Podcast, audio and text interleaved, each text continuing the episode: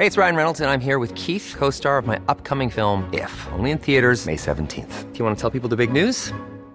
All right, I'll do it. Sign up now and you'll get unlimited for fifteen dollars a month and six months of Paramount Plus Essential Plan on us. Mint Mobile dot com slash switch.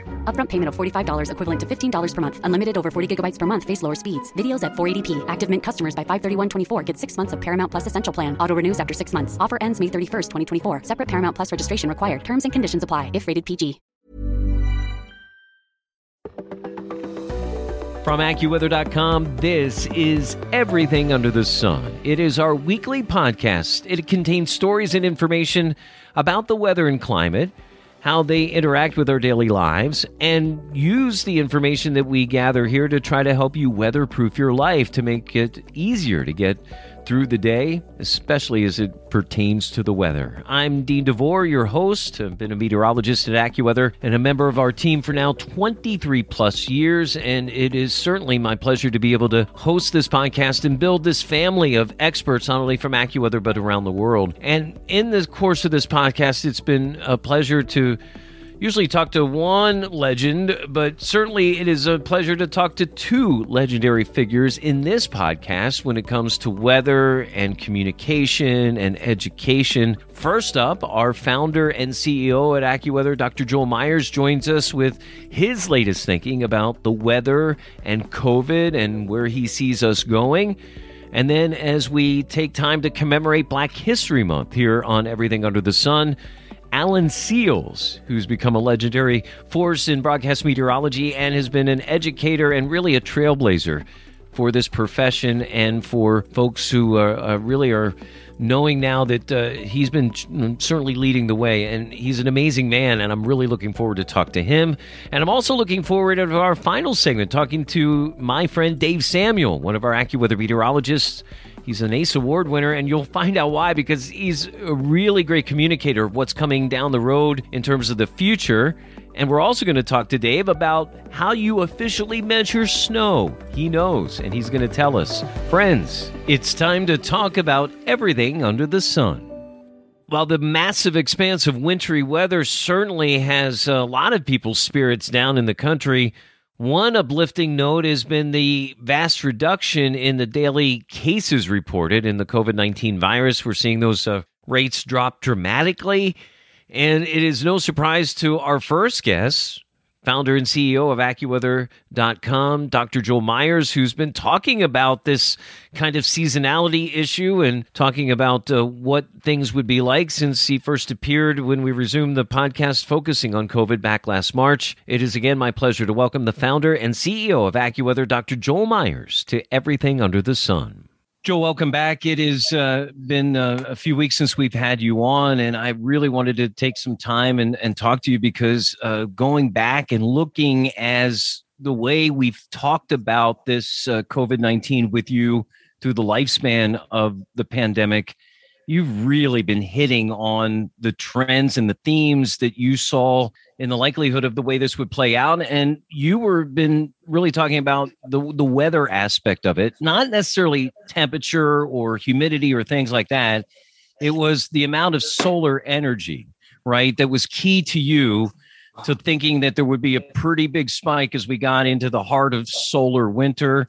And now as we're coming at the beginning of solar spring, we're getting more and more sunshine intensity and more ultraviolet radiation and intensity to the atmosphere here in the uh, in the northern hemisphere. And also with the vaccine situation, we're seeing a dramatic decrease now in the uh, in the virus in terms of how it's spreading, and and we're seeing some hope now. So I think you should pat yourself on the back. I mean, you've been thinking these thoughts, and they're coming true here as we're looking at these numbers. Well, thanks, Dean. Yeah. What I relied on in, in making the forecast that uh, back in the spring and even in the summer, as we had the first wave and then uh, looked like we were making real progress, is that uh, we still were going to face uh, a, a terrible winter. You know, looked hopeful and the numbers were trending down. Then we got that second peak that was bigger than the first one. Uh, and then it was trending down again as we got into fall, but then it really took off. And uh, Of course, we had the peak, I think it was January eighth, with on that one day, three hundred twelve thousand new cases in the United States. an all-time peak. And it's been dropping rapidly since then. We're down to eighty thousand new cases a day, and it will continue to fall rapidly. And so my prediction is quite optimistic now going forward. I'll tell you why.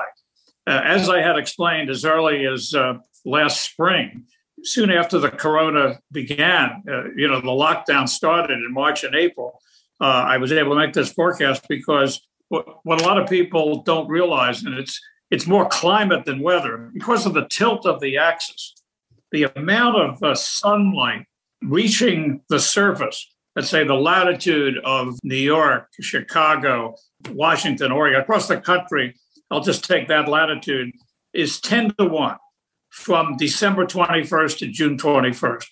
Now, what do I mean by that? Well, in New York, the day, the daylight's nine hours on December twenty-first, and the sun's intensity is low because the sun is low in the sky because of the tilt of the axis. On June twenty-first, the day's fifteen hours long, nine hours to fifteen hours. Obviously, the average is twelve. Its average is twelve if you average it for the whole year everywhere on, on the planet. But in the, and the summer, the sun is higher in the sky, so the sun shines more direct. And when you add all these things together, or multiply them together, rather, really, you have a ten to one ratio. And we know that ultraviolet radiation kills viruses. And so there's less virus around. And also people are more susceptible in the wintertime uh, to respiratory and any kind. Their, their immune system is lower. And so they're more susceptible to anything. So adding all these things together and looking at the effect of uh, solar energy and seasonality uh, on the nineteen eighteen Spanish flu, that's why I was able to make this prediction that was, was pretty accurate. Well, Joel, as you've taught us over the years in forecasting, you can't sit on your laurels when you're uh, creating and talking about the future. So we've got positive news going on, certainly, as we've been talking about, and there is brighter future. I guess uh, I'd like to get your take on what you think we are going to see going forward in the next few months as we get into spring and get into summer. Are things going to start returning to normal? Uh, going forward, that's what everybody in the prediction business always wants. Okay, so much for that prediction. Why, why are you going to be right in the future, and what are you looking for? Well, I'm very optimistic now. Obviously, the vaccine is doing a lot to cause that optimism. We estimate the, the official numbers show twenty-seven million people have had COVID in the United States out of a population of about three hundred thirty-five million. That's not very many. It's less than ten percent. But those numbers probably way undercount. We know that younger people may have had it, but no symptoms or few symptoms. So the experts estimate that more than twice the official numbers or the real numbers are how many people have had COVID. So let's say it's seventy million. Right. Uh, seventy million people have had it. Let's say it's, uh, if that's the case, and we've had fifty-five million who've received their first shot. And by the way, you're not safe after your first shot. With the uh, Pfizer vaccine, in fact, you have no protection for the first fourteen days after the first shot. And then the protection begins, and it ramps up from the fourteenth to the twenty-first day. And they estimated you have fifty-two percent of protection on the twenty-first day when you get your second shot. And then, of course, a week to ten days after the second shot, then you're at ninety-five percent. You have to be still cautious even after and through the second shot. But uh, we have fifty-five million people in the United States have gotten the first shot. The second should be you know, already occurring and, and right behind. And now we're uh, inoculating two and a half million people a day, and hopefully we'll be able to continue that. Well, two and a half million times thirty, obviously that's seventy-five million people in a month. So if we've had seventy people, who seventy million people have already had it, we have fifty-five million people have gotten the uh, first vaccine shot. In another month, we'll have another seventy-five million. That adds up to two hundred million people. In sixty days, we'll be up to two hundred seventy-five million people out of three hundred thirty, and that's about eighty percent. So eighty percent of the population in sixty days will have had either the first vaccine or will have had COVID, and as a result, have a reasonable degree of immunity. So I'm very optimistic that things will quickly, for the United States, right, return to a state of almost normal in a matter of three months. Now, It, now it's going to be a question of people's attitude, people adjusting. Everybody says, oh, they can't wait for it to be over. But people are creatures of habit. People have gotten comfortable, some people, believe it or not, in the current environment. And now they're going to have to change again. So it'll never go back to exactly the way it was. It's going to be another adjustment. But in terms of COVID, the threat in the United States is really in three months from now, we still have to wear masks in certain situations. Everybody won't be totally uh, uh, protected, but we're going to be in great shape. And in some of the other wealthy countries as well, the U K, Israel, for example, both of those countries are doing as well or better than the United States. A few of the other small uh, Middle Eastern countries, the wealthy Middle Eastern countries that have small populations. But there are other parts of the world where the vaccines that are being given are of questionable value. Yeah, it's uh, there's some things I want to get into, and it's some questions. Is uh, uh, so, you know, someone I respect and people's opinion uh, respects. A couple of things. One is, is there any concern to you, Joel, as we've gone through this process? I know, you know, that number we looked at is cases confirmed in the uh, upper twenty million, and then we're supposing there's at least fifty, sixty that have already had it. Should there be more work done on figuring out those of us who may have already had it and what that antibody situation is going forward? Do you think that's, you know, now that we seem to have the the job done with the vaccine itself, should we go backwards a little bit and make sure that we're kind of seeing the whole picture? It's kind of like, to me, forecasting the weather without having all the data in front of you. Well, certainly we weren't prepared for the pandemic. Humans have a, uh, a natural ability to not deal well with threats until they're facing them squarely in the face. I've lived this my whole life, you know, in, in, in weather prediction and warnings. And that's one of the advantages AccuWeather's had is we've approached it from that standpoint. And we're ready to pivot to get to spread the alarm when there's a true threat. And, and a lot of people fall into a comfort zone while that's their charge. If there are not Uh, threats, you know, that when one appears, they move too slowly to do so. And I think there's no question that we were not prepared for this pandemic. And the more data we gather, uh, the better. And you're right, the uh, lack of information and knowledge and understanding about the antibodies, you know, how many people can get it a second time, why, who gets it, what's their blood type, what are the factors that may play into that.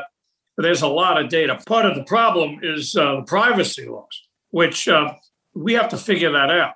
Right. Privacy is important, but, and, and naturally in the United States, you know, we value our freedoms, we value our privacy, and that's important. On the other hand, medical science to some degree is being hampered by this privacy information. We couldn't even for a long time find out who was dying, really, get the statistics on the age and, and some of the information that would have been helpful in, in the early months. So we need to come to grips with that. We need to be ready for the next pandemic. And yes, we need to do research. But let's face it, science is incredible. Some politicians throw around, we got to follow the science, and then they don't. You know, you got to distinguish between what is real science and what is, is not. But let's face it, this was an amazing, an amazing breakthrough and progress. You remember some people said when the corona hit, we won't have a vaccine for three Two to years, five years. Three to five, yeah. It's right. Impossible. Well, it's been less than a year since the shutdown. And we have fifty-five million people in the United States already inoculated. I mean, there was no vaccine ever developed for the nineteen eighteen flu. That was one hundred two years ago. Okay, we only had the polio vaccine in the nineteen fifties and so on. Science has made amazing progress and uh, has brought us, and, and I'll, in my view, science in a capitalistic environment where the people and the companies that make the progress and, and achieve the victories uh, gain some of the spoils of that and are rewarded for it. And that's why the United States is a leader. Now, you can argue we were slow to uh, do certain things, and, and nobody can argue with that. But when push comes to shove, the countries that are going to have the highest and have the highest protection against the disease, Israel, the U K, the United States, these are the leaders in technology and with a capitalistic, democratic system and, and institutions. One thing you mentioned about the vaccine is obviously in these uh, richer countries that we're, we're getting the quality vaccine. There's been some question about the availability of vaccine to other parts of the world. I know we had the announcement this past week of the approval by the W H O of the AstraZeneca vaccine for some of these less uh, established countries. And so there is some hope there. Uh, certainly, uh, those are the kinds of things that we want. You know, we can get as many countries, you know, the, the richer countries protected more quickly, but we need to get the whole world protected, Joel, if we're going to ever get, try to get back to some normalcy in travel and those kinds of things. Absolutely. I mean, we need to wipe this thing out globally, you know, and if I could snap my finger and have that happen, uh, I, I would do it. Any of us would do it, but we hope these uh, other vaccines uh, are effective. There are a lot of different approaches. I mean, in some of the countries, supposedly, like in Russia, anybody who wants a vaccine can get it. But none of us know the quality of the Russian vaccine. Clearly, in less developed societies, there may be, may be no place to go to get it.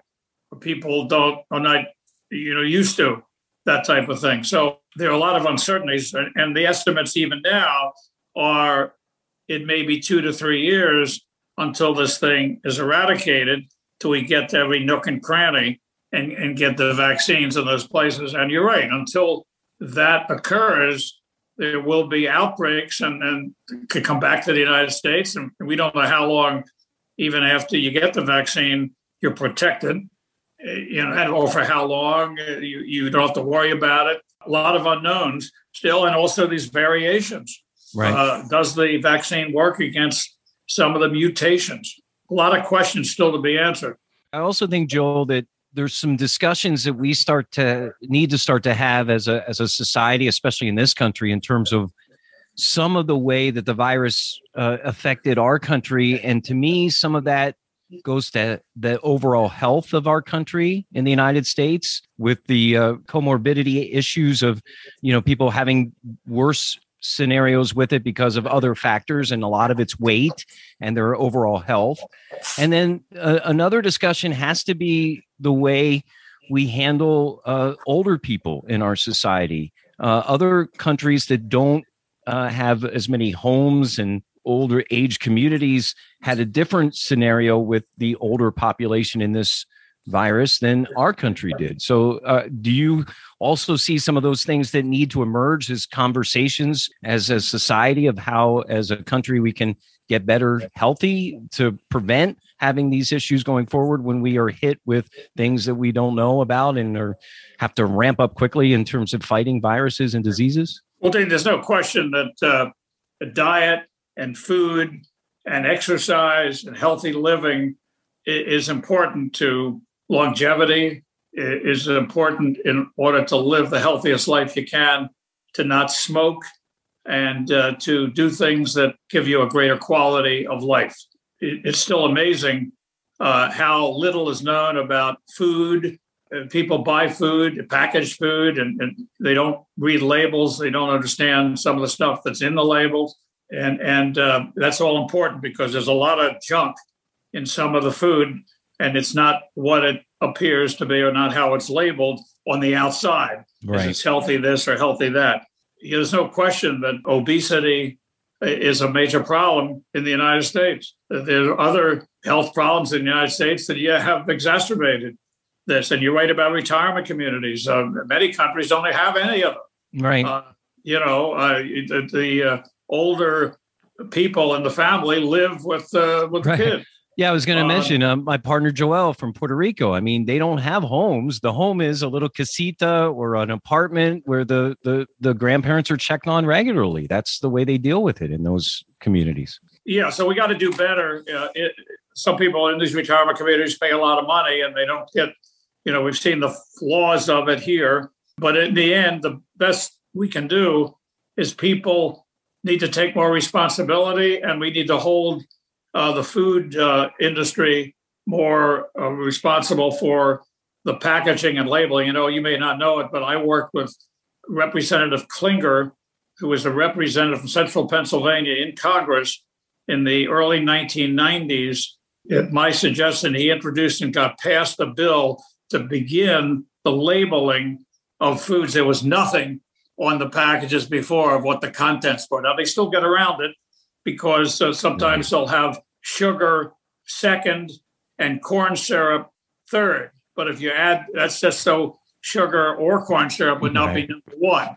So uh, you still got to read between the lines. So there was a hidden fact for you. But no, it, there's no question we need to do a better job of, of living healthier. And then there are questions.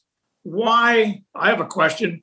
Why should a smoker get in front of someone else who's who's been responsible in doing everything they can to keep themselves healthy? So you have a in terms of getting the vaccine, right? For the vaccine, yeah. Right. I'm sorry. So you have yeah. a ninety-year-old person uh, that's lived and is healthy and, and robust, and then you have somebody who's eighty-two who's a smoker that gets in front of that person just simply because they smoked for the vaccine. I I, uh, I think that needs to be debated a bit more.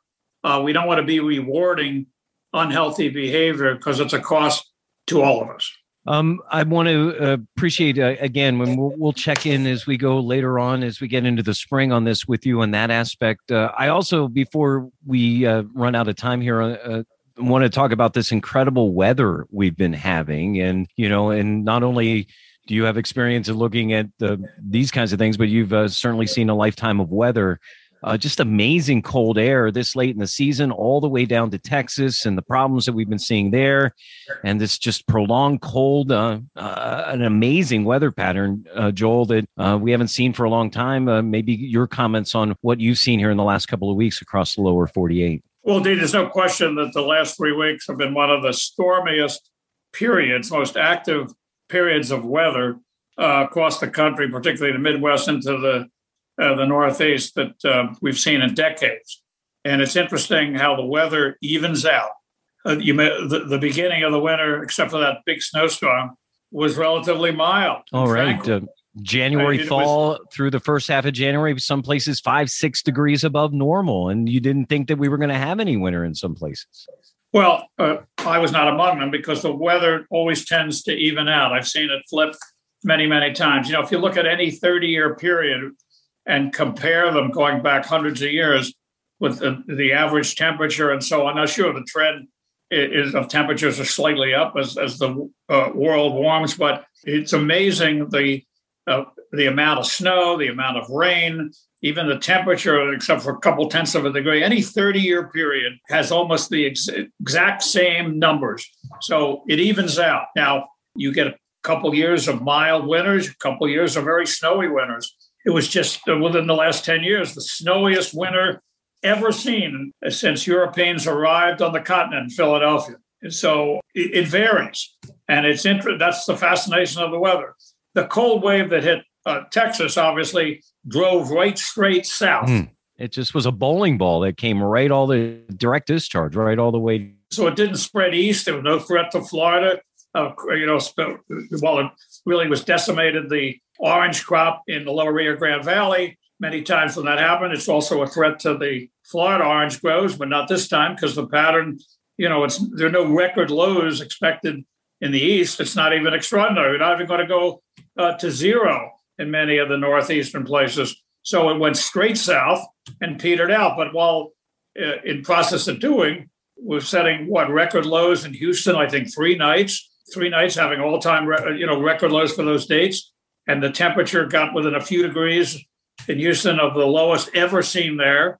I think it got to eleven or twelve, and the lowest was five in nineteen thirty. So uh, no question, uh, wreaked havoc, you know, havoc in uh, Texas and in the center of the country. But the, the whole weather pattern has been extremely active, very interesting and challenging. And that's, uh, uh, but AccuWeather has been shining through it and doing a great job of forecasting. I'm gratified to our meteorologists who have again demonstrated why we claim superior accuracy and why the statistics show that AccuWeather is the most accurate source of weather forecasts and warnings.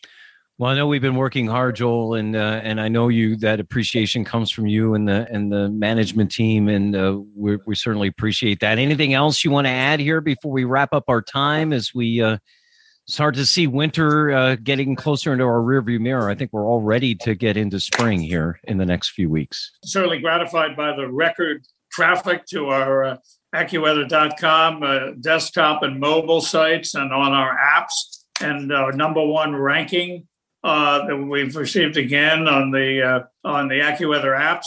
Users are uh, uh, demonstrating with their fingers to uh, come to AccuWeather, downloading our app, using uh, our information because they believe it, they rely on it.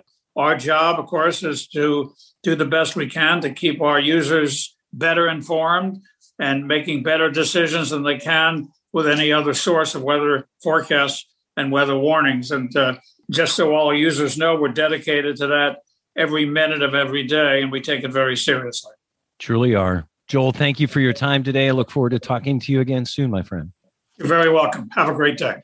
I think one of the things that uh, those of us who have worked at AccuWeather for so long really do appreciate is I know Joel and the executive team appreciates all the hard and work and diligence that our hundreds of team members uh, continue to do in these uh, unprecedented times with the weather and just been how crazy it has been over the last several weeks. But again, this is what we do, and this is why we do it, and uh, we're certainly working hard. Uh, if you haven't downloaded or updated your AccuWeather app lately, you really need to, because it's winning all kinds of accolades and awards. And certainly as we go through the next several weeks of very active weather, you will continue to want to rely on it and AccuWeather dot com and our AccuWeather network and all our great partners. When we get to the end of the podcast, our final segment, we will revisit the weather again with Dave Samuel, one of our long-range forecasters and great communicators of uh, AccuWeather here. We're going to talk about the weather for this upcoming week weekend and the week ahead and just where we stand, and, you know, kind of also get on the themes of how we may see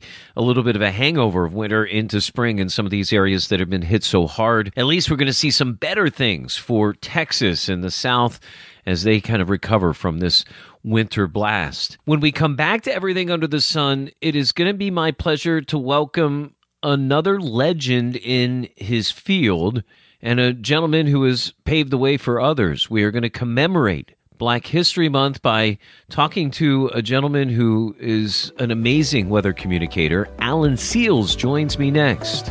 This is Everything Under the Sun from AccuWeather dot com. Whether you're at home getting ready for work, packing the kids' lunch, or commuting, listen to AccuWeather Daily. Subscribe on your favorite podcast platform, and you'll get the top trending weather story of the day every day. And we welcome you back into Everything Under the Sun from AccuWeather dot com. I'm meteorologist Dean DeVore, your host. And again, it's been um, an amazing treat to talk to Doctor Joel Myers, our founder and C E O, in that first segment.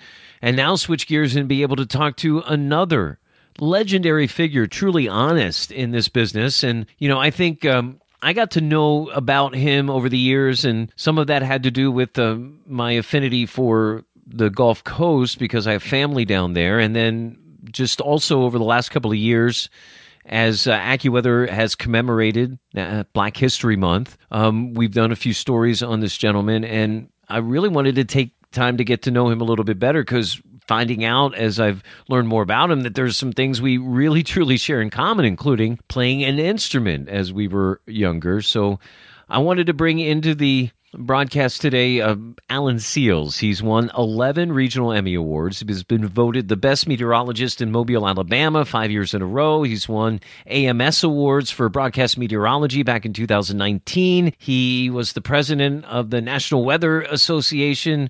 Uh, he's been also uh, an amazing educator, uh, teaching a course at Florida State. He went to school at Cornell for broadcast meteorology and then did a, a master's degree at Florida State. He's been on television. He's been informing and entertaining audiences and really educating everybody about the weather, and certainly has paved the way for dozens to do what they love to do.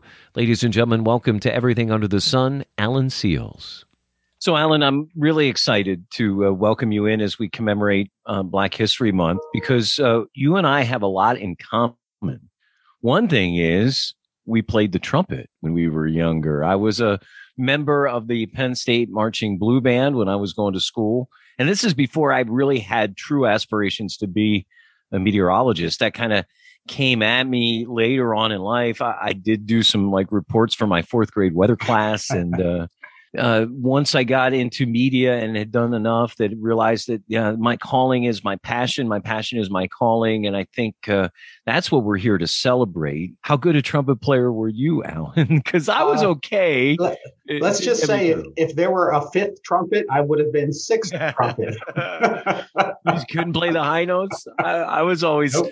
I, I like, and I was always a second uh, trumpet. So I always, but I, so, so whenever I sing anything, I always sing the harmony, and right. the melody. So, yeah. Um, you know, we, we've done a story on you on AccuWeather dot com. We have uh, highlighted you on our network over the years.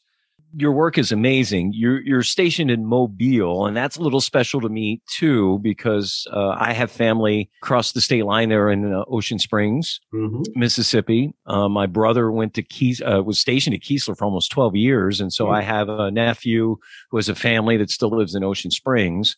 Obviously, o- over the last decades, uh, a place that has been extremely hard hit, you know, uh, with hurricanes and problems. You captured everyone's fancy uh, just a few years ago. We, we just talked about that before we got into the interview, uh, Reddit and that, that kind of thing. When you look at the success and the notoriety that you've achieved uh, lately, and then you look back at the struggles as you started this in the eighties, where do you kind of go with that in your mind? Is it, well, I worked hard and I'm finally getting where I need to be and getting the, the, the reaction? Uh, it, it's an amazing thing. Uh Especially with COVID, we all have a lot, well, many of us have a lot more free time, since I don't do as many school visits, for example. So you become a little more introspective. And my my thought is, how did I get here?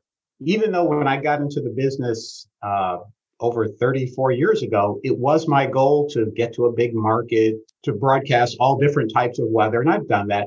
But still, it's amazing to look back at what I've done. And what's hard is separating me as a human being from me as the guy on T V, because everyone else gets to sit at home, kick their feet up, turn on the T V and watch me, or pull out their device and watch me, go to YouTube and watch mm-hmm. me. But when I go home, I'm not on, so I can't watch me and hear the spontaneity and follow what I'm saying. So it, it's really hard to separate myself from how other people see me. Uh, it's it's been an awesome career. It still is. And like all careers, there are definitely struggles, roadblocks. And I, I would say most of my roadblocks and struggles have been with managers, not over race or anything else other than their style versus my style mm. and their preference for how we cover weather versus how I want to cover weather. And it's basically job politics has been my biggest uh, obstacle. I've seen that, um, you know, when you're told as a radio guy to do a, a twenty second forecast with ten seconds of intro and outro, how can you really be talking about the weather? I mean, they want the weather content, but yet they don't want the explanation. And that's that's hard uh, for us that have to do that. Do you feel, Alan, that's coming around a bit? I almost feel like we're going back the other way. And I think COVID has something to do with that. I think intrinsically people have gone back to a more uh, trying to figure out the weather on a daily basis. And I think that helps our situation about having more time. I'm actually getting more time now on some radio stations to explain situations now. So right. maybe maybe we're seeing the pendulum go back in that regard. Well, there's no doubt. It's uh, it's cyclical. And for folks outside of the communications industry, we we have bosses, we have corporate owners, and we have oftentimes consultants and coaches who all tell us what the national trends are, how we should be doing things. And oftentimes it's not bad, but many times what we are told to do is based on a national survey, a national standard. For example, boy, uh, in my market, in Mobile for tornadoes, I, I guess the national perspective is springtime is tornado time. And right. that's true. But in Mobile, it's spring, fall, winter, and sometimes summer. And our typical tornado is an E F zero, E F one versus the perception that people have of, oh, it's going to be a, a powerful one that's going to tear my house down. And what's really fascinating, I did a, a little article on our website. In Mobile County, southern Alabama, on the coast, the last time somebody was killed by a tornado was, I think, nineteen ninety-five. Wow, so that's, gone, that's that's kind of shocking. With yeah. uh, right. yeah, uh, to twenty, twenty-five plus years now. And that's simply because our tornadoes are very weak and brief. Fortunately, the Gulf of Mexico seems to buffer us, uh, but that's not always the case. Uh, but back to what we were talking about with uh, managers and direction.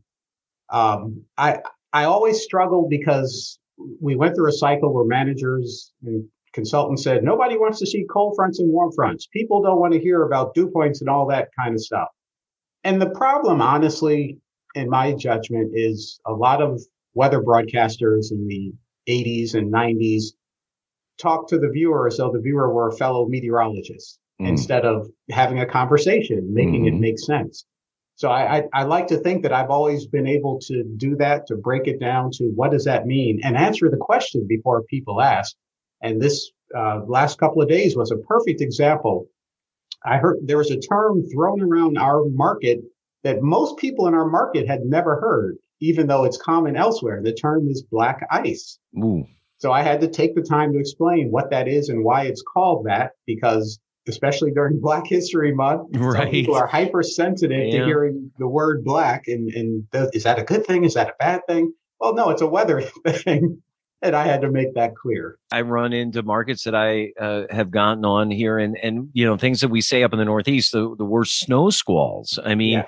when I first said that in Saint Louis, they were like, what's that? What's a snow squall? And I'm like, well, it's a really strong, heavy band of snow that comes through and can create whiteout conditions. Oh, you mean a snow shower? No, well, yeah, but it, it's a little bit worse than that. But that that's an interesting take. And, and I guess let's. Let's talk about that, because you've gone through your life being the first African-American mm-hmm. on this station, that station, first African-American to be in charge of the National uh, Weather Association. Mm-hmm. Um, so in, in, a, in a situation where a career of firsts in that regard, um, that responsibility to pave the way, I, I don't think, to me, from watching and listening and being, you know, around you through social media and stuff, I don't think you take that to be something that is more than it just happened to be. And I'm going to be Alan Seals, and I'm going to do the best job that I can, and everything else takes care of itself. And the best thing that I can do as Alan Seals is explain the weather to those people who are watching and listening to me. Yeah, that you said it very simply. I, I love weather. Uh, it's fascinating. The older I get, the more I love it. And what I love about communicating weather is it it does it has nothing to do with what you are, who you are, how people see you. If it's cold, you're cold. If it's a tornado, you're taking shelter. If it's a hurricane, you're you're at risk.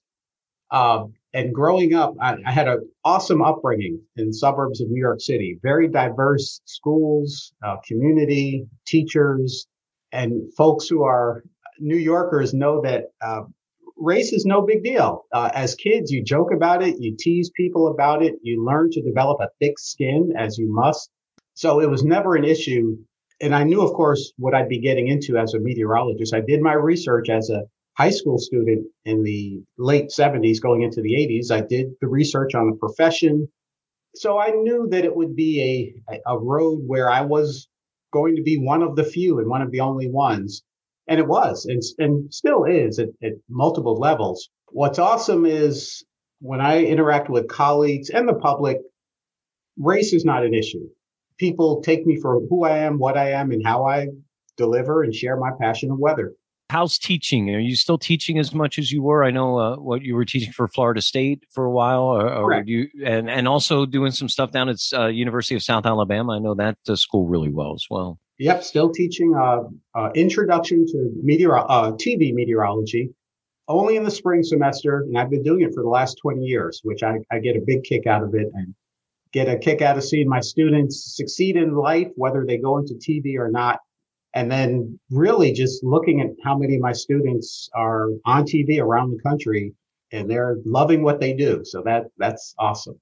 And then that has to be rewarding, because, I mean, you you talk about how, you know, early on, you would go to conferences, you'd like to sit up front to be, uh, you know, make sure that you were getting all the information uh, and, and not getting distracted. But then at some point you'd turn around and there weren't many people like you. And but that's changing. And, uh, and for those of us here at AccuWeather that get to deal with the Penn State students, we're seeing more diversity in the, the students The thing that's concerning, though, is that the field of meteorology seems like uh, for people power getting a little bit less and less in terms of how many people have the opportunity to work in the field. So you have to work a little harder now, I think, to stand out in whatever you want to do. And but I still think there's room in this field in the broadcast meteorology department. That's something that I think people are always going to want to know exactly what the and add the context, right? That's that's the biggest thing as meteorologists in T V or radio that we can do. Add the context to the facts, right?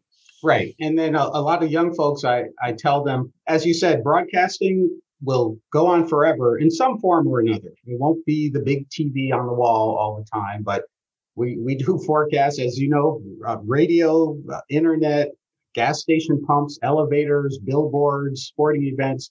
So that, that will always continue. The forecasting will continue in behind the scenes. Uh, we need folks who can model weather data, folks who can make weather apps, folks who can do weather widgets for websites, and then the whole portion of meteorology that the public never sees, which is forecasting for companies, industry, governments. It's the profession is strong. And where I teach at uh, University of South Alabama, we have a high placement rate of our graduates, whether they go into broadcast meteorology or Uh, traditional meteorology, operational so, meteorology. Yeah, yeah, operational. Thank you. There is. It's, uh, it's okay. There, there definitely is. Uh, we we need good people.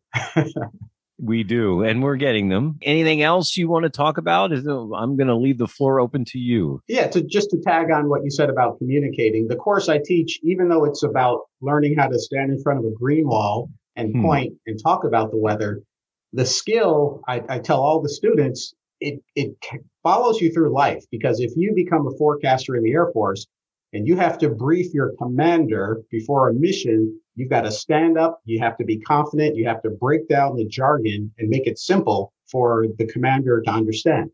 So uh, communication in all industries is so critical. We we just we've gone through this with COVID. We're still going through it, where the public hears a bit of information. And then the information changes and the public says, well, why did that change? How come you didn't tell me? How come you didn't know? So for everyone in life, for me, my example of uh, my standards of broadcasting are the same as if I go to a mechanic or my doctor. I want you to break it down and make it make sense to me.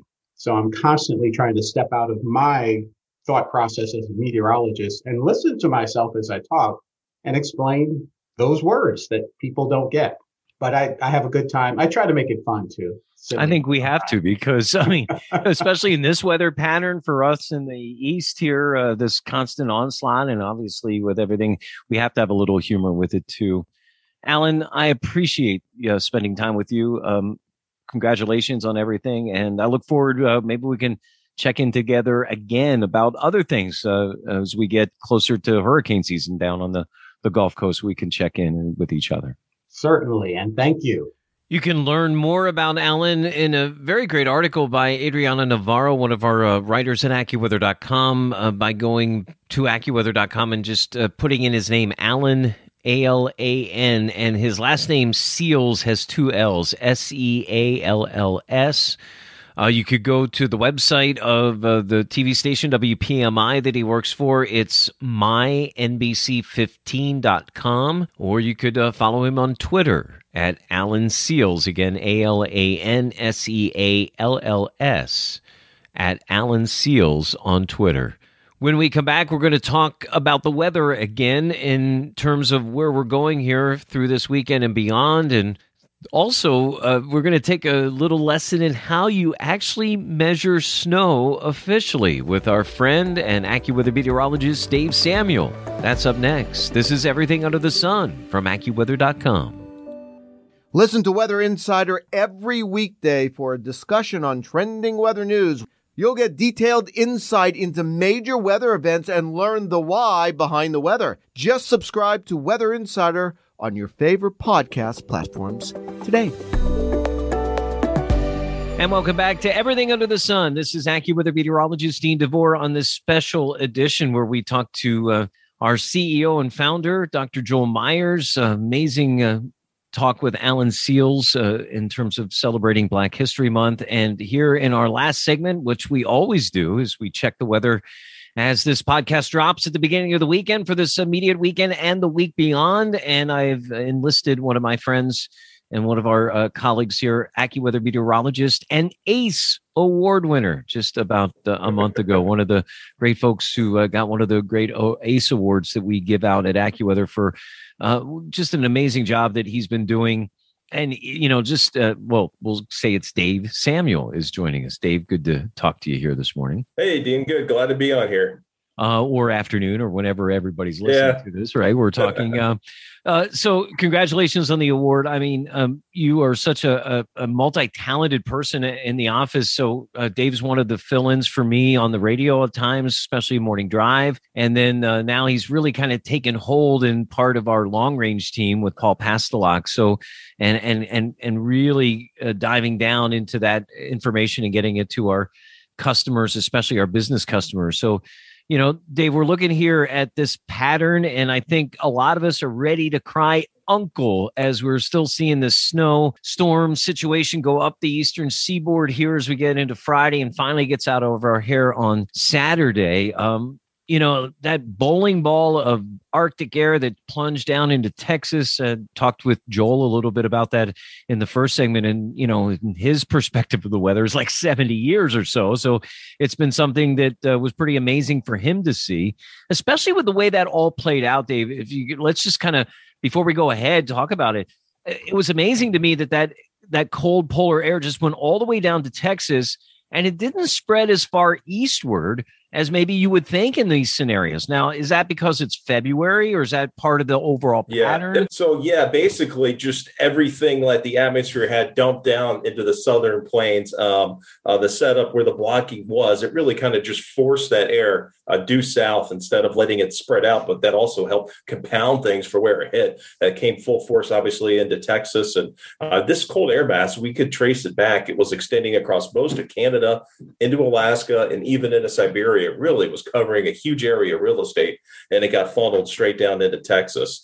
So that's why I think really what uh, helped bring it to the, the magnitude that we saw. Uh, and of course, there was a lot of snow out in front of it. So it had a nice blanket of snow uh, the whole way down. And um, that really just, I think, it kept it from moderating. And it was just incredible what it did and what it still continues to do. Proving once again that it's so hard to really, once we have these uh, sudden stratospheric warm-ups and the shift of the polar vortex, sometimes it's really hard to know exactly where this stuff is going to be aimed. I mean, we kind of figured that the first big aim was at Europe, and that occurred.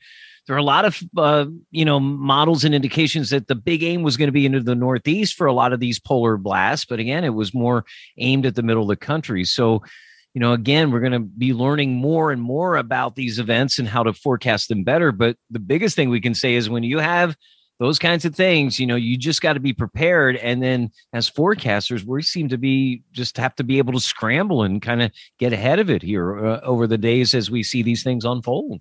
Yeah, it's amazing. Even in a climate where we seem like, you know, we're just setting warm records left and right, it's amazing to still be blasting some records that are one hundred years old out of the water with the cold air. And yeah, like you said, I mean, that's we know when a, a sudden stratospheric warming event occurs, it is going to dislodge that uh, Arctic air southward. It is hard to pinpoint exactly where uh, until you're closer, but we can uh, give the idea, like even a, a month in advance, that, you know, look, there's probably going to be a serious cold outbreak. Not sure exactly when, but Um, it could have obviously extreme impacts, which this one certainly did. Okay, so let's talk about now as we go ahead as this uh, kind of double-barreled system pulls up along the eastern seaboard as we go through the day on Friday. I mean, looking at this, there's still some concern as we go through the day Friday. There's lingering effects, uh, maybe a little longer than we had initially thought. So New York up to Boston, I mean, there's probably precipitation in New York, probably at least into the midday, if not the afternoon. And then Boston, as we go through the Friday, probably into the evening. And so, you know, it's not going to be a ton of snow, but it's just going to continue to be this impact as we get in those areas into the beginning of the weekend. The good news is it looks like at least for a couple of days, the eastern seaboard and the major cities along the I ninety-five corridor do uh, dry out for a couple of days. Yeah, it's just a big trough driving this whole storm. We're just getting piece number one uh, here earlier in the day on Thursday, and it's going to take its time for that trough to work through. So low pressure is going to reform offshore. And yeah, like you said, keep things pretty unsettled uh, Friday across the Northeast. But this weekend should see a lot of improvement. That trough should kick out or at least push some drier air into the uh, ninety-five quarter. Should get the sun out. It's going to be chilly, but uh, should be a pretty sunny weekend at least. So I think something to look forward to. Agreed. And then later on in the weekend, we may have to watch something in the middle of the country uh, coming up. It looks like this uh, thing, uh, more of a northerly storm track with the maybe Chicago and parts of the upper Midwest getting a little bit of snow on Sunday. And then that some of that may extend Sunday, Sunday night up into interior parts of the Northeast. I think, at least the way I look at it. But again, when we record this and drop this Friday morning, this is meant to be kind of a primer. You're supposed to go down and dig deep on AccuWeather dot com and our AccuWeather app for the latest forecast. But I think the snow that we're kind of hinting at for later Sunday to Monday stays away from the I ninety-five corridor, maybe a little light stuff in the interior parts of the Northeast uh, as we start the week next week. Yeah, it's an interesting little feature. It's going to do a few things. It's smaller in size. Uh, uh, it's a shortwave trough, smaller, so it's going to swing through quickly. But I think this is also helping to scour out the Arctic air. As yeah. this piece moves across the country, I think it's really going to help moderate things. It's going to pull in a lot of mild Pacific air. So, yes, it can bring snow, but it doesn't look like it'll be a multi-day event like we're dealing with. And plus, it uh, should be followed uh, by a nice warm-up across most of the country, especially the South. Right, especially the South. I think as we get into next week, uh, the poor folks in Texas are starting to start to get milder and over into the Southeast. What we see is what we call zonal flow. It gets more zonal as we get into next week. In other words, instead of having a lot of um, uh, ups and downs, a lot of uh, kinks in the uh, in the the upper air pattern in the in the jet stream, it's more flatter. It's more flat. There may be a little uh, push up. Uh, you know, even like a place like uh, Los Angeles will get to warming up. Little bit of a precipitation up in the Pacific Northwest over the weekend. But again, it looks like even they're going to take a little bit of a break. Thank goodness, as we get into uh, this first uh, part of next week uh, from storminess, which is really good news for them. Yeah, you're right. It does look like there will be a break. Could get a lot of rain, though, as this system that's going to cross the country moves in. It's going to have high snow levels. So it's obviously really deep snowpack. Could melt a little bit of that and cause some flooding. But yeah, like you said, it doesn't look like we'll have excessive amounts of precipitation. And we're losing a lot of blocking. Like you alluded to with the zonal flow setting up, the green and blocking is going to be weaker. Uh, we had a lot of blocking in northern Canada to help instigate this very cold air mass in the south. And uh, looks like uh, that will be uh, replaced by uh, troughing in Canada. So uh, we get the rich uh, to build over the U S. So it does look like a more zonal flow. Um, and at least that gets us into the uh, end of February. And then beyond that, might have some issues. But so, right. And let's talk about that because we, we really do. And we just had Mister Passelak on a couple of weeks ago talking about the spring forecast. You can go back a couple of episodes and look at that. But I mean, there is going to be, in our estimation here at AccuWeather, a hangover of winter into the first few weeks of spring. Um, so again, this is You know, it's it's crazy because there's going to be some pushes of Arctic air, even though it retreats here as we get into early next week. But then more of a spring pattern with uh, the, some of the spring type precipitation events on top of that. It'll be kind of some interesting weeks here, late February into early March. Is that what the long range team is still thinking? Yeah, uh, even though we're not going to see as much blocking in the northern latitudes on our side of the globe uh, next week, uh, there will be some in, in Europe and over into um, like Siberia. So I think some of that's going to work around, and uh, we're going to set blocking up again. This go around, the main blocking might be a little further east. It's like Greenland eastward towards Scandinavia. So if we get more Arctic air, it might be bad news for the Northeast because I think it's going to be more directed east this time. Right. But the chances are it's anywhere near the magnitude of what we saw. It's low. Plus, the Pacific pattern isn't set up right. We don't have a big ridge building into Alaska that we see that's going to help really drag all of Siberia's air into this pattern like we saw with the um, Texas or the Southern Plains outbreak. So it looks like we will get some cold shots in March. Probably not super extreme, but enough to I keep it cold and snowy, it looks like, for the start of March. Quick explanation. When uh, he's saying blocking, what he means is that the pattern, instead of allowing systems to go, go freely from west to east, that there's a, a something in in a spot where those the progression of that pattern gets blocked from going eastward. And that's where then you get things going places that aren't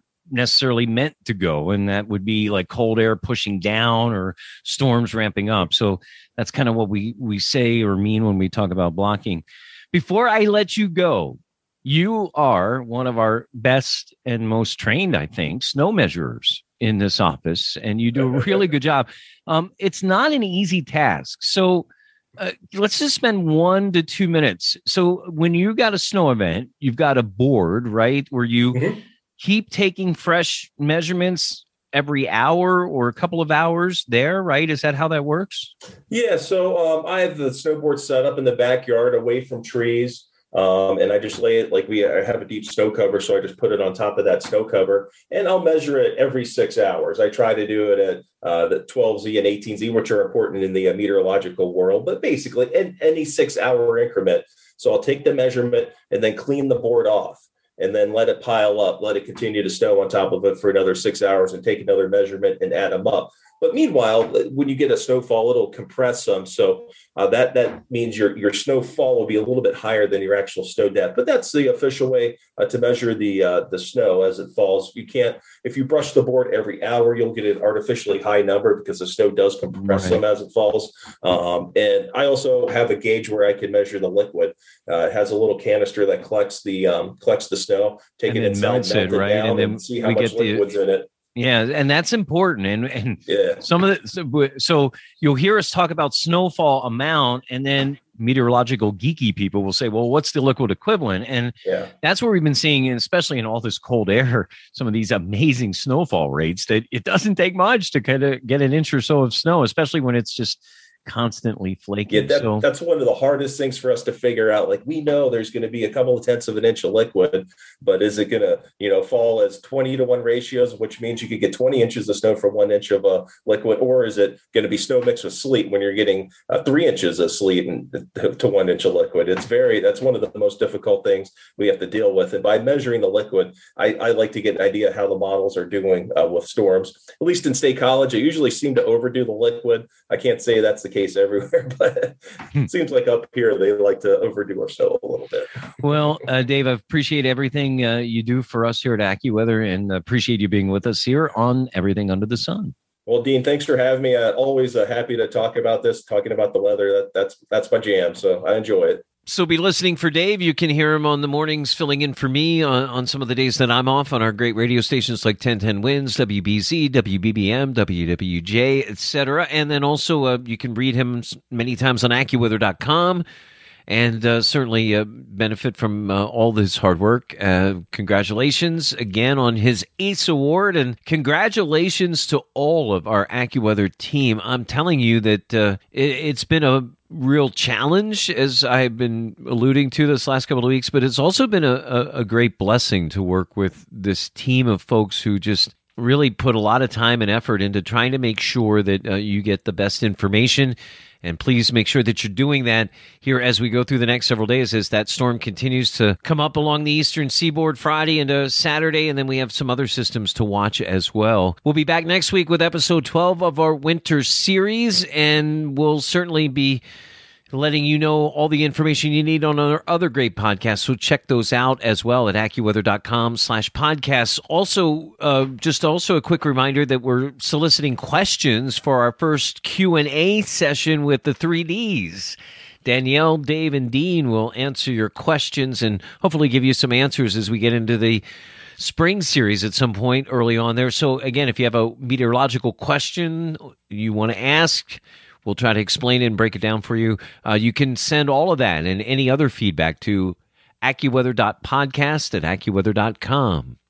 For our executive producers, Ken Prell and Andrew Robb, and for the hundreds of team members at AccuWeather dot com working so hard every day, twenty-four seven, three sixty-five to keep you weatherproofed and ready and able to take on the day weather-wise. For all of them and myself, Dean DeVore, have a great week. We'll talk to you next week for episode twelve of the winter series of Everything Under the Sun from AccuWeather dot com.